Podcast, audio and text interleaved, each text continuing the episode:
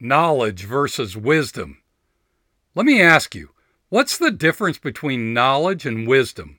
Aren't they pretty much the same thing? Actually, no, they're very different. Here's the equation I use knowledge plus experience equals wisdom. If you need help in any part of your life, wouldn't you rather get it from someone with wisdom, not someone who simply has knowledge? For your bad back, for your toothache, for your marriage, or for your SEO, your hiring needs, or your tax return? We all want to work with someone with wisdom, not someone who just has knowledge.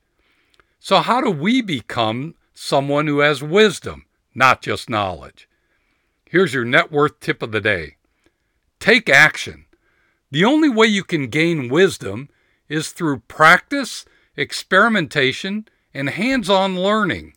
That's why most people with wisdom are older and wiser.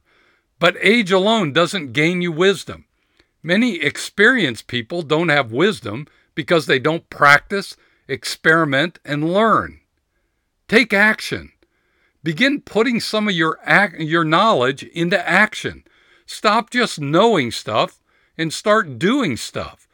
Start just talking about how much you know and start experimenting with what you know. Stop gathering facts and start demonstrating your expertise. My challenge to you is become a person with wisdom, not just a person with knowledge. Others will respect you and they'll seek you out when you do. To get more tips on how to improve your leadership skills, your team engagement, and your business results, go to my website, tourtoprofit.com, and you'll find lots of free stuff there. Now go get them this week, and remember, whatever you do, ride hard.